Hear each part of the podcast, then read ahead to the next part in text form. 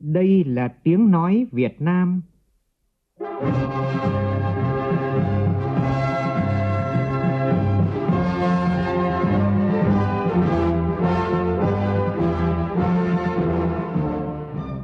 là tiếng nói Việt Nam, phát thanh từ Hà Nội, thủ đô nước Cộng hòa xã hội chủ nghĩa Việt Nam.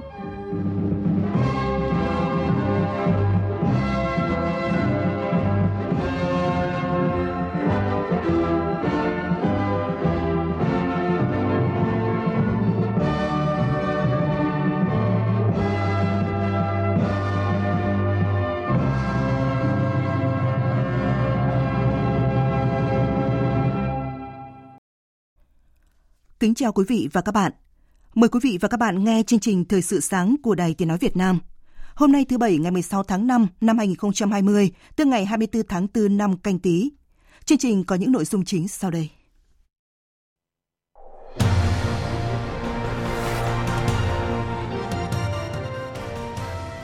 Tiếp tục chương trình phiên họp thứ 45, Hôm nay, Ủy ban Thường vụ Quốc hội cho ý kiến về dự thảo nghị quyết về điều chỉnh mức giảm trừ gia cảnh của thuế thu nhập cá nhân. Nhiều hoạt động ý nghĩa diễn ra trên cả nước kỷ niệm 130 năm ngày sinh Chủ tịch Hồ Chí Minh và 109 năm ngày Bác Hồ ra đi tìm đường cứu nước. Bộ Công Thương khẳng định giá thịt lợn tăng cao là do thiếu nguồn sản xuất chăn nuôi trong nước.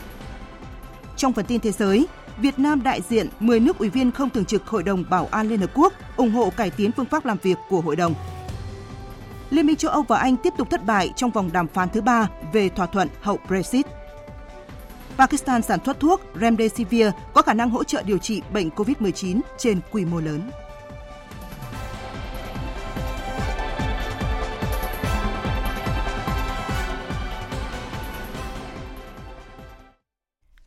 Bây giờ là tin chi tiết.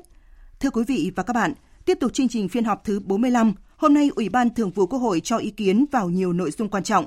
Trong đó đáng chú ý, Ủy ban Thường vụ Quốc hội sẽ cho ý kiến vào dự thảo nghị quyết về điều chỉnh mức giảm trừ gia cảnh của thuế thu nhập cá nhân. Theo dự kiến, từ năm 2020, người lao động có thu nhập từ 11 triệu đồng một tháng trở lên mới chịu thuế thu nhập cá nhân. Phóng viên Lại hòa thông tin.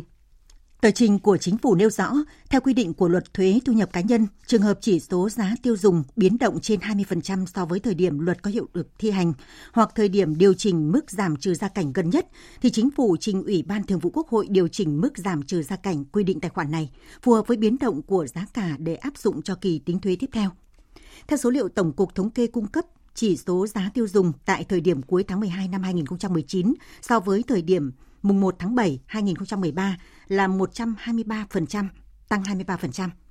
Trên cơ sở đó, chính phủ đề xuất điều chỉnh mức giảm trừ gia cảnh. Mức giảm trừ đối với đối tượng nộp thuế là 11 triệu đồng một tháng và mức giảm trừ đối với mỗi người phụ thuộc là 4 triệu 400 nghìn đồng một tháng. Việc điều chỉnh nâng mức giảm trừ gia cảnh vừa nêu theo Bộ Tài chính sẽ góp phần giảm bớt khó khăn cho người nộp thuế trong bối cảnh giá cả lạm phát tăng so với thời điểm năm 2013. Số thuế phải nộp sẽ được giảm cho mọi đối tượng nộp thuế. Trước đó khi tổ chức lấy ý kiến công khai, mức đề xuất vừa nêu nhận được những ý kiến khác nhau. Tuy nhiên, theo nhiều chuyên gia kinh tế, việc nâng mức giảm trừ nêu trên là phù hợp với điều kiện hiện nay, đảm bảo hài hòa lợi ích của nhà nước và người nộp thuế. Với mức giảm trừ mới, các mức thu nhập chưa phải nộp thuế sẽ nâng lên là 11 triệu đồng một tháng, không có người phụ thuộc, 15 triệu 400 nghìn đồng một tháng có một người phụ thuộc và 19 triệu 800 nghìn đồng một tháng khi có hai người phụ thuộc. Cũng trong ngày hôm nay, Ủy ban Thường vụ Quốc hội cho ý kiến về dự thảo nghị quyết của Quốc hội về thí điểm tổ chức mô hình chính quyền đô thị và một số chính sách đặc thù phát triển thành phố Đà Nẵng.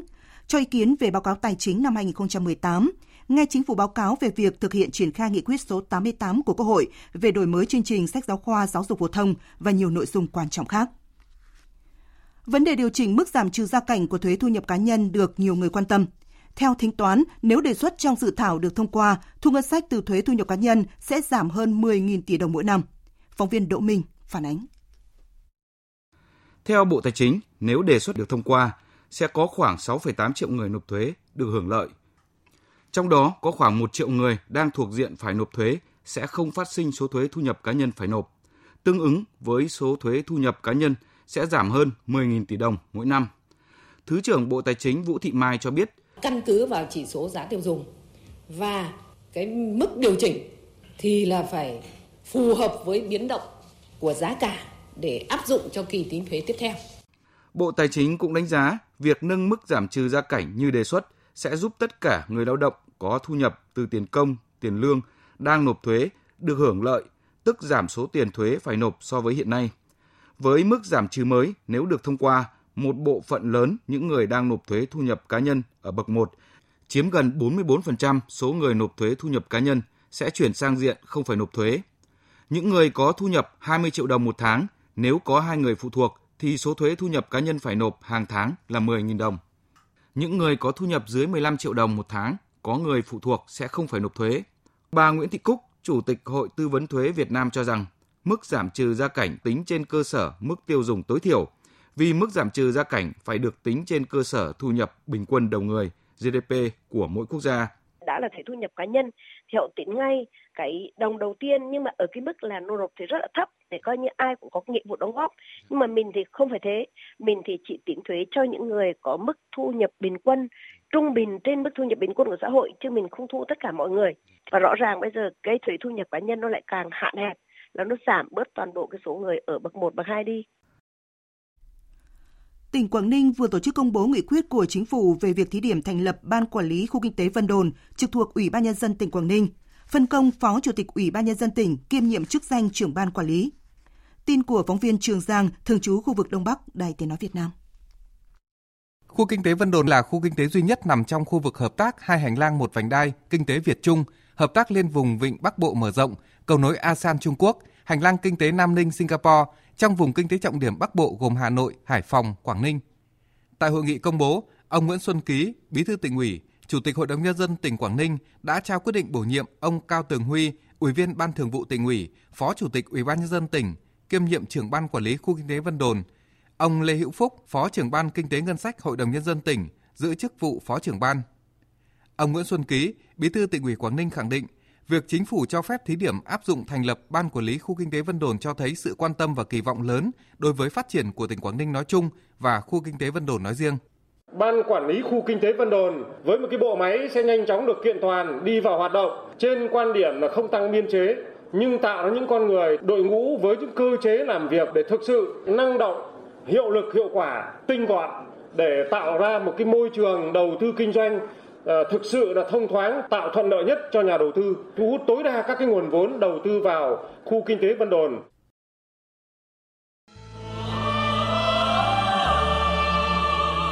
Hồ Chí Minh đẹp nhất tên người.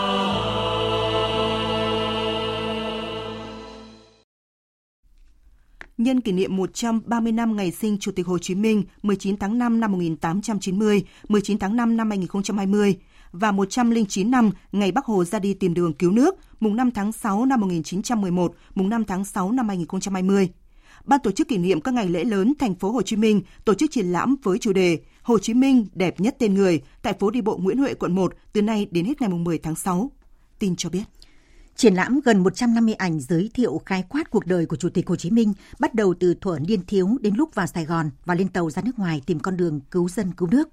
Cuộc đời của người gắn liền với sự nghiệp giải phóng dân tộc, lãnh đạo toàn dân kháng chiến giành độc lập, tự do, hòa bình và thống nhất đất nước. Tại phố đi bộ Nguyễn Huệ, triển lãm giới thiệu hoạt động của Đảng bộ, chính quyền nhân dân thành phố Hồ Chí Minh trong việc thực hiện lời Bác, quyết tâm xây dựng thành phố, xây dựng đất nước ngày càng đàng hoàng hơn, to đẹp hơn. Giới thiệu sự phát triển nhanh của thành phố với nhiều công trình kiến trúc mới hiện đại, thể hiện sức sống vươn lên của thành phố mang thiên bác trong xu thế hội nhập với thế giới. Trên tuyến đường Đồng Khởi, triển lãm giới thiệu bộ ảnh đen trắng với chủ đề Bác Hồ, một tình yêu bao la. Tại quảng trường Hồ Chí Minh, thành phố Vinh Nghệ An, tổ chức triển lãm giới thiệu 115 tác phẩm cổ động xuất sắc của các họa sĩ chuyên nghiệp và không chuyên trên toàn quốc, được tuyển chọn từ các cuộc thi sáng tác tranh cổ động do Cục Văn hóa cơ sở tổ chức. Thông qua hình ảnh và câu từ, các tác phẩm trưng bày tại triển lãm nhằm giới thiệu tuyên truyền sâu rộng đến cán bộ đảng viên và nhân dân về tinh thần đấu tranh, xây dựng và bảo vệ Tổ quốc, đẩy mạnh học tập và làm theo tư tưởng đạo đức phong cách Hồ Chí Minh, bảo vệ chủ quyền biên giới biển đảo. Triển lãm sẽ diễn ra đến hết ngày 30 tháng 5 này. Tại Ukraine, Đại sứ quán Việt Nam và cộng đồng người Việt tại đây tổ chức một số hoạt động nhân kỷ niệm 130 năm ngày sinh Chủ tịch Hồ Chí Minh. Anh Tú, phóng viên Đài Tiếng Nói Việt Nam, thường trú tại Liên bang Nga, phản ánh. Nhân kỷ niệm 130 năm ngày sinh Chủ tịch Hồ Chí Minh, Đại sứ quán Việt Nam tại Ukraine đã phối hợp với trường chuyên ngữ số 251 mang tên Chủ tịch Hồ Chí Minh phát động cuộc thi viết online tìm hiểu về cuộc đời, sự nghiệp cách mạng của Chủ tịch Hồ Chí Minh và đất nước con người Việt Nam. Cuộc thi kéo dài trong khoảng thời gian một tháng, từ ngày 15 tháng 4 đến 15 tháng 5 năm 2020. Ban tổ chức đã tiếp nhận nhiều bài viết của các em học sinh trường chuyên ngữ số 21 mang tên Chủ tịch Hồ Chí Minh. Ban tổ chức đã bình chọn 3 bài viết tiêu biểu công phu để trao giải thưởng. Trong bài viết Hồ Chí Minh, nhân cách nổi bật của thế kỷ 20, học sinh Maxim Marcano đã khái quát hóa cuộc đời và sự nghiệp đấu tranh giành độc lập tự do cho dân tộc Việt Nam của Chủ tịch Hồ Chí Minh, khẳng định Chủ tịch Hồ Chí Minh là một trong những chính trị gia có ảnh hưởng lớn đến lịch sử thế kỷ 20. Đặc biệt, tư tưởng mà Hồ Chí Minh theo đuổi suốt cuộc đời không có gì quý hơn độc lập tự do, đến nay vẫn là chân giá trị phù hợp với các dân tộc trên thế giới. Trong bài viết Việt Nam ngày nay, Osana Larissa nhấn mạnh những thành tựu đổi mới của Việt Nam sau công cuộc cải cách, nhắc đến các danh lam thắng cảnh nổi tiếng của Việt Nam như Vịnh Hạ Long, Nha Trang, Mũi Né, Vũng Tàu, Phú Quốc. Đặc biệt, Osana Larissa đề cập tới mối quan hệ hợp tác hữu nghị Ukraine-Việt Nam. Thưa quý vị và các bạn, 35 tuổi đời, 10 năm tuổi nghề, như bác sĩ Kim Phúc Thành, trưởng phòng kế hoạch tổng hợp, bí thư tri bộ khối hồi sức, Đảng ủy bệnh viện quận Thủ Đức, thành phố Hồ Chí Minh đã được giao nhiều nhiệm vụ quan trọng. Người bác sĩ trẻ này để lại nhiều dấu ấn trong chuyên môn và phong trào tình nguyện tại bệnh viện quận hạng một đầu tiên của cả nước. Đây là một trong những tấm gương điển hình học tập và làm theo tư tưởng đạo đức phong cách Hồ Chí Minh, được Thành ủy thành phố Hồ Chí Minh tuyên dương trong dịp kỷ niệm 130 năm ngày sinh của Chủ tịch Hồ Chí Minh. Phóng viên Kim Dung, thường trú tại thành phố Hồ Chí Minh, có bài viết về gương bác sĩ trẻ này. Ngày 24 tháng 3, Ban chỉ đạo phòng chống dịch bệnh COVID-19 thành phố Hồ Chí Minh ra quyết định thành lập bệnh viện điều trị bệnh COVID-19 Cần Giờ do các bác sĩ chuyên khoa nhiễm, chuyên khoa hồi sức, chuyên khoa nội của các bệnh viện, bệnh nhiệt đới Thủ Đức, quận 2 và Trung tâm Y tế huyện Cần Giờ đảm trách. Nhận lệnh điều động, bác sĩ Kim Phúc Thành khẩn trương cùng đội ngũ nhân viên y tế bệnh viện quận Thủ Đức xuống Cần Giờ. Ở đây, mỗi ngày anh đều dậy thật sớm để xem, làm hồ sơ bệnh án, rồi thăm khám người bệnh, làm báo cáo về tình hình các ca bệnh. Nhiều đêm khuya phải cùng lúc tiếp nhận 30 đến 40 người, cả những người dương tính và những ca F1, F2 từ nơi khác chuyển đến bác sĩ Thành lại thức gần như xuyên đêm để làm thủ tục hồ sơ. Sáng hôm sau, nếu có việc quan trọng cần điều hành, giải quyết cấp bách từ bệnh viện quận Thủ Đức, thì anh lại tức tốc quay về. Thời gian đó, một bệnh nhân COVID-19 liên quan đến ba Buddha, quận 2 diễn biến rất phức tạp. Kết quả xét nghiệm của bệnh nhân này nhiều lần âm tính rồi lại dương tính. Bệnh nhân vô cùng buồn rầu, chán nản, ảnh hưởng đến sức khỏe. Chính bác sĩ Thành tìm mọi cách động viên bệnh nhân và kêu gọi các nhân viên y tế cùng hỗ trợ, xua tan cảm xúc tiêu cực cho người bệnh. Không phải chỉ riêng một mình tôi mà tất cả các anh chị em đồng nghiệp, nhân viên y tế ở tại bệnh viện điều trị Covid-19 thì các anh chị em lúc nào cũng sẵn sàng để tiếp nhận bệnh nhân, bất kể đó là ban ngày hay là ban đêm hay là trời sáng, trời nắng, trời mưa, thì tất cả các anh chị đều đồng lòng vì bệnh nhân, vì cộng đồng sau khi 16 bệnh nhân COVID-19 được điều trị ở bệnh viện COVID-19 Cần Giờ khỏi và xuất viện, Sở Y tế Thành phố Hồ Chí Minh cho bệnh viện tạm ngưng hoạt động. Thế nhưng bác sĩ Thành vẫn tiếp tục hành trình xuống với người dân quyền đảo này cùng các y bác sĩ bệnh viện quận Thủ Đức hỗ trợ chuyên môn chuyển giao kỹ thuật cho trung tâm y tế huyện Cần Giờ. Bác sĩ Nguyễn Lan Anh, Phó Giám đốc Bệnh viện quận Thủ Đức cho biết, bác sĩ Thành là người rất giản dị, sẵn sàng ôm việc, lăn xả với nghề, không ngại khó, ngại khổ. Bác sĩ Thành uh, giúp lãnh đạo bệnh viện và tất cả các anh em đồng nghiệp thấy được cái nhiệt tình trong công tác phong trào thì từ đó đã là một cái nguồn động lực bác sĩ Thành đã truyền cái nhiệt tình của mình để giúp cho mọi người đều tham gia cái phong trào tình nguyện đó với tinh thần hết sức là hăng say, không mệt mỏi. Cùng với công việc chuyên môn hàng ngày, bác sĩ Kim Phúc Thành còn dành thời gian cho nghiên cứu khoa học, tìm tòi phương pháp điều trị mới. Năm 2019, đề tài khảo sát mối tương quan giữa các nguyên nhân suy thận trên bệnh nhân sơ gan với biến cố tử vong của anh được đánh giá cao, hiện đang được áp dụng ở các khoa lâm sàng của Bệnh viện Thủ Đức. Thạc sĩ Nguyễn Võ Huy Hoàng, trưởng đơn vị nghiên cứu khoa học và hợp tác quốc tế, Bệnh viện quận Thủ Đức cho biết, Mỗi năm, Bệnh viện quận Thủ Đức có hàng chục đề tài nghiên cứu khoa học mang tính ứng dụng cao.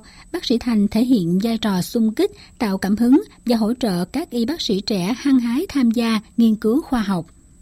Ngoài ra, trong khi mà việc cái đề tài á, nó có những cái đoàn giống như mình phải tìm tài liệu tham khảo tài liệu nào đó chính thống về khoa học để mình trích dẫn bác sĩ thành á biết cách đó là lên các vị trí nào để cho nó tốt, dữ liệu đáng tin cậy để đưa vào trong nghiên cứu, hướng dẫn lại cho các đoàn viên nhiều năm qua, bác sĩ Kim Phúc Thành là điển hình tiêu biểu trong phong trào lao động giỏi, lao động sáng tạo, dân vận khéo của bệnh viện.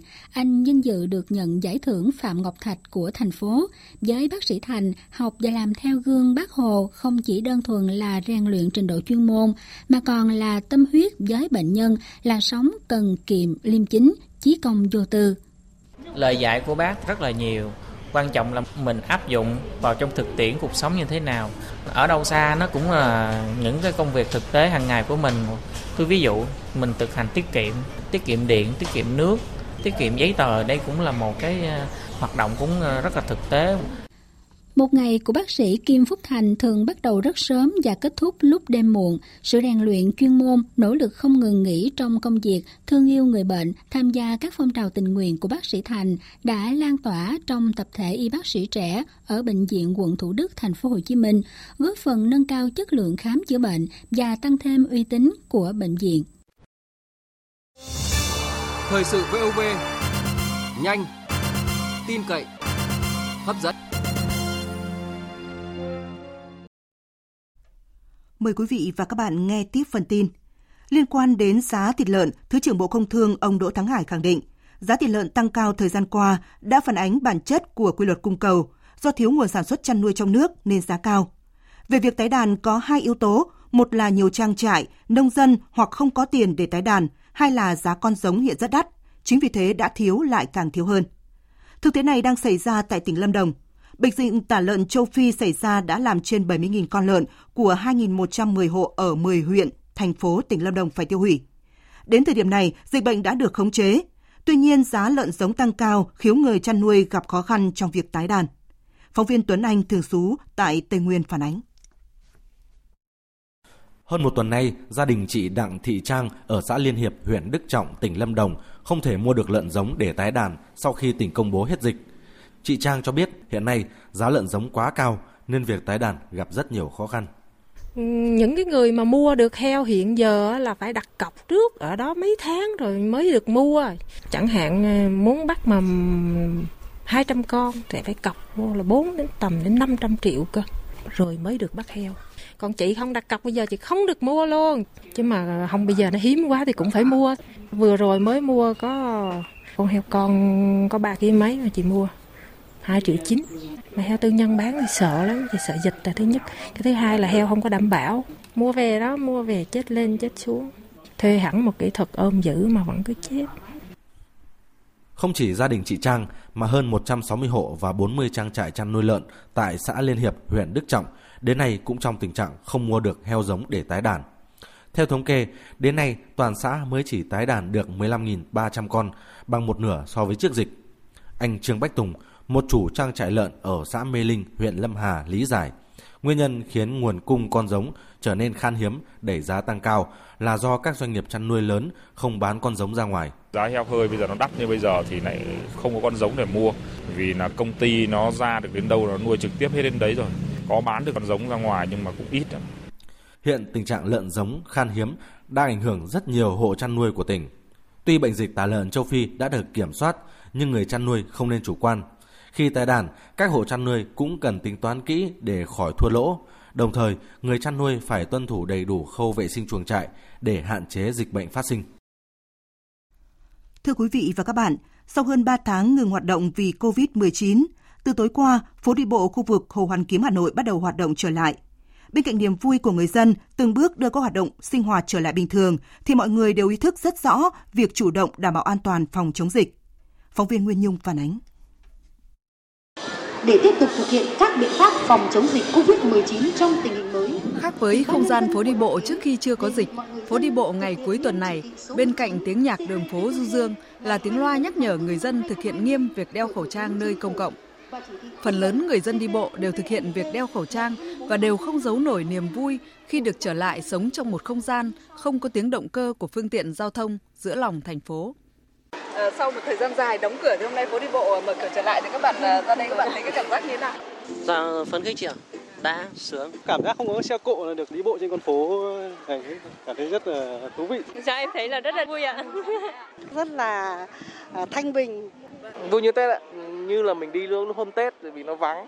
Khách đến phố đi bộ ngày mới mở cửa phổ biến là người dân thành phố, hiếm thấy du khách nước ngoài. Để phòng chống dịch bệnh, nhiều dịch vụ kinh doanh vốn trở nên quen thuộc ở phố đi bộ nay cũng vắng bóng. Các dịch vụ cho thuê xe đồ chơi trẻ em tự lái, khu bán hàng lưu niệm, các hàng rong bán đồ ăn, nước uống cũng không được hoạt động. Cùng với lượng khách thưa hơn đã mang lại cho bộ mặt phố đi bộ một vẻ đẹp ngăn nắp, bình yên hơn. Theo tôi thì nên cấm. Cái xe mà tập lái trẻ con ấy, lắm lúc ở cái đường ờ, Tràng Thi thì lắm lúc là mọi người đi cứ bị xe nó đâm vào. Phố đi bộ mà mình nên có những cái hoạt động phù hợp hơn là để những cái xe đấy. Bên cạnh niềm vui, nhiều người dân không khỏi lo ngại khi dịch bệnh còn chưa chấm dứt, hoạt động tiếp xúc tăng cường hơn khi tụ tập đông người. Mặc dù loa nhắc nhở nhưng vẫn còn rất nhiều người không đeo khẩu trang trên phố đi bộ. Đây sẽ là nguy cơ gây lây lan dịch bệnh. Thực ra thì ờ, em nghĩ là bây giờ Covid mình cũng chưa dập hết 100% dịch thì nên ờ, có khẩu trang đi cũng giãn cách ra mình cũng không tụ tập đông người thôi. Cháu bé nhà em vẫn đang đeo khẩu trang, vợ chồng em có đeo nhưng mà hiện tại thấy nóng quá nên bỏ ra một tí. Từ cuối tuần này, việc tổ chức hoạt động không gian đi bộ khu vực Hồ Hoàn Kiếm và phụ cận, tuyến phố Hàng Đào, Hàng Giấy, chợ đêm Đồng Xuân và 6 tuyến phố đi bộ mở rộng trong khu bảo tồn cấp 1 khu phố cổ Hà Nội được khôi phục trở lại bình thường trong 3 ngày nghỉ cuối tuần, từ tối thứ Sáu đến tối Chủ nhật, như trước khi chưa có dịch COVID-19. Chính quyền cần có những biện pháp hợp lý để thực hiện được mục tiêu kép, thu hút khách du lịch và ngăn ngừa lây lan dịch bệnh.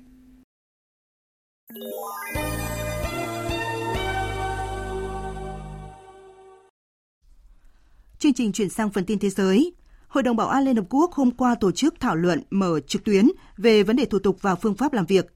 Đây là cuộc họp định kỳ hàng năm để các ủy viên Hội đồng Bảo an và các nước thành viên Liên Hợp Quốc trao đổi về cải cách thủ tục và phương pháp làm việc của Hội đồng Bảo an. Tin cho biết. Hiện Việt Nam là nước điều phối viên trong tháng 5 của 10 nước ủy viên không thường trực Hội đồng Bảo an, gọi tắt là E10. Trên cương vị này, Việt Nam có trách nhiệm dự thảo và phát biểu đại diện E10 tại cuộc họp. Tại buổi thảo luận, các thành viên Hội đồng Bảo an nhất trí cho rằng cần tiếp tục quyết tâm cải thiện thủ tục và phương pháp làm việc để bảo đảm tốt nhất mục tiêu duy trì hòa bình và an ninh quốc tế, bảo đảm cân bằng việc tăng cường tính minh bạch trong hoạt động, đồng thời tăng cường tham vấn trao đổi nội bộ thành viên Hội đồng Bảo an để thúc đẩy hiệu suất và hiệu quả. Tại cuộc họp, Đại sứ Đặng Đình Quý, trưởng phái đoàn Việt Nam tại Liên Hợp Quốc nhấn mạnh quan điểm và cũng là cam kết của E10 trong việc cần tăng cường tính minh bạch, hiệu suất, hiệu quả, bao trùm và linh hoạt của Hội đồng Bảo an để thực hiện tốt sứ mệnh mà Hiến trương Liên Hợp Quốc giao phó. Đặc biệt, trong bối cảnh ngày càng có nhiều thách thức đối với chủ nghĩa đa phương và khó khăn do những bất ổn trên thế giới gây ra. Trong tháng năm này, Việt Nam dự kiến sẽ tổ chức cuộc họp trực tuyến giữa đại sứ, trưởng phái đoàn các nước E10 với Tổng thư ký Liên Hợp Quốc về một số hoạt động khác nhằm tăng cường sự phối hợp và hợp tác giữa các nước. Cả phía Anh và Liên minh châu Âu đều tuyên bố thất vọng vì những bế tắc trong vòng đàm phán thứ ba giữa EU và Anh về một thỏa thuận hậu Brexit vừa kết thúc trong ngày hôm qua. Phóng viên Quang Dũng, thường trú Đài Tiếng Nói Việt Nam tại Pháp, theo dõi khu vực Tây Âu đưa tin. Phát biểu trước báo giới tại Bruxelles chiều ngày 15 tháng 5 sau khi kết thúc vòng đàm phán thứ ba giữa Liên minh châu và Anh về một thỏa thuận hậu Brexit, trưởng đoàn đàm phán phía Liên minh châu ông Michel Barnier cho biết kết quả là hết sức đáng thất vọng. Theo ông Barnier, hai bên đã không đạt được bất cứ tiến triển nào trong những vấn đề then chốt và với lộ trình hiện nay, Liên minh châu và Anh có nguy cơ kết thúc các đàm phán trong năm nay mà không có bất cứ thỏa thuận nào. Nguyên nhân, theo ông Michel Barnier, là do phía Anh muốn hưởng lợi từ thị trường châu Âu nhưng lại không chịu tuân thủ các quy định của khối này. Chúng tôi đã sẵn sàng cho mọi lựa chọn. Vào lúc này, tôi không lạc quan về cuộc đàm phán này. Tôi vẫn quyết tâm nhưng không lạc quan vì có sự hiểu lầm từ phía Anh về những điều kiện để tiếp cận thị trường châu Âu và mong muốn từ phía họ mà tôi cho là phi thực tế, rằng có thể hưởng mọi lợi ích từ thị trường lớn nhất châu Âu cũng như Liên minh thuế quan châu Âu mà lại không phải tuân thủ bất cứ luật lệ hay ràng buộc nào mà các nước thành viên Liên minh châu Âu đều tôn trọng. Theo kế hoạch, hai bên sẽ có một vòng đàm phán nữa trong đầu tháng 6 trước khi các nguyên thủ Liên minh châu họp thượng đỉnh vào cuối tháng 6 để xem xét các tiến triển trong đàm phán. Đồng thời, phía Anh cũng phải ra quyết định có gia hạn thời gian quá độ Brexit theo dự kiến sẽ kết thúc vào ngày 31 tháng 12 năm 2020 hay không. Giới chức y tế Pakistan hôm nay cho biết nước này sẽ sớm bắt đầu sản xuất số lượng lớn thuốc Remdesivir, thuốc kháng virus có nhiều kết quả hứa hẹn trong việc điều trị COVID-19. Công ty dược phẩm Mỹ Gilead Sciences trước đó đã ký hợp đồng cấp quyền thương mại thuốc Remdesivir do hãng chế xuất với 5 nhà sản xuất của Ấn Độ và Pakistan. Theo nội dung hợp đồng, các hãng thuốc có thể sản xuất và bán thuốc Remdesivir ra 127 quốc gia và vùng lãnh thổ trên thế giới, có quyền tự quyết định giá bán. Nơi được cung cấp thuốc chủ yếu là những quốc gia có thu nhập thấp và trung bình. Theo trợ lý đặc biệt của chính phủ Pakistan về vấn đề y tế quốc gia Zafar Mirza, các hoạt động sản xuất sẽ diễn ra trong vài tuần để xuất khẩu. Các hoạt động sản xuất sẽ bắt đầu trong một vài tuần tới tại Pakistan. Chúng tôi đưa ra khung thời gian khoảng từ 6 đến 8 tuần. Sau khi sản xuất, loại thuốc này sẽ có sẵn trên thị trường, không chỉ cho người Pakistan mà còn có kế hoạch xuất khẩu sang 127 nước. Pakistan là một trong ba nước trên thế giới nơi không chỉ sản xuất thuốc mà còn xuất khẩu ra toàn thế giới.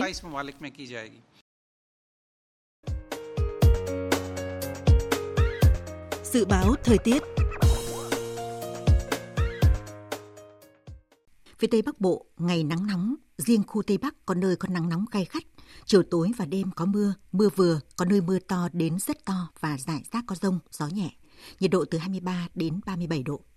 Phía Đông Bắc Bộ, ngày nắng, có nơi có nắng nóng. Chiều tối và đêm có mưa, có nơi mưa vừa, mưa to và rải rác có rông. Riêng vùng núi, chiều và đêm có mưa vừa, mưa to, có nơi mưa rất to. Gió Đông Nam cấp 2, cấp 3. Nhiệt độ từ 23 đến 36 độ.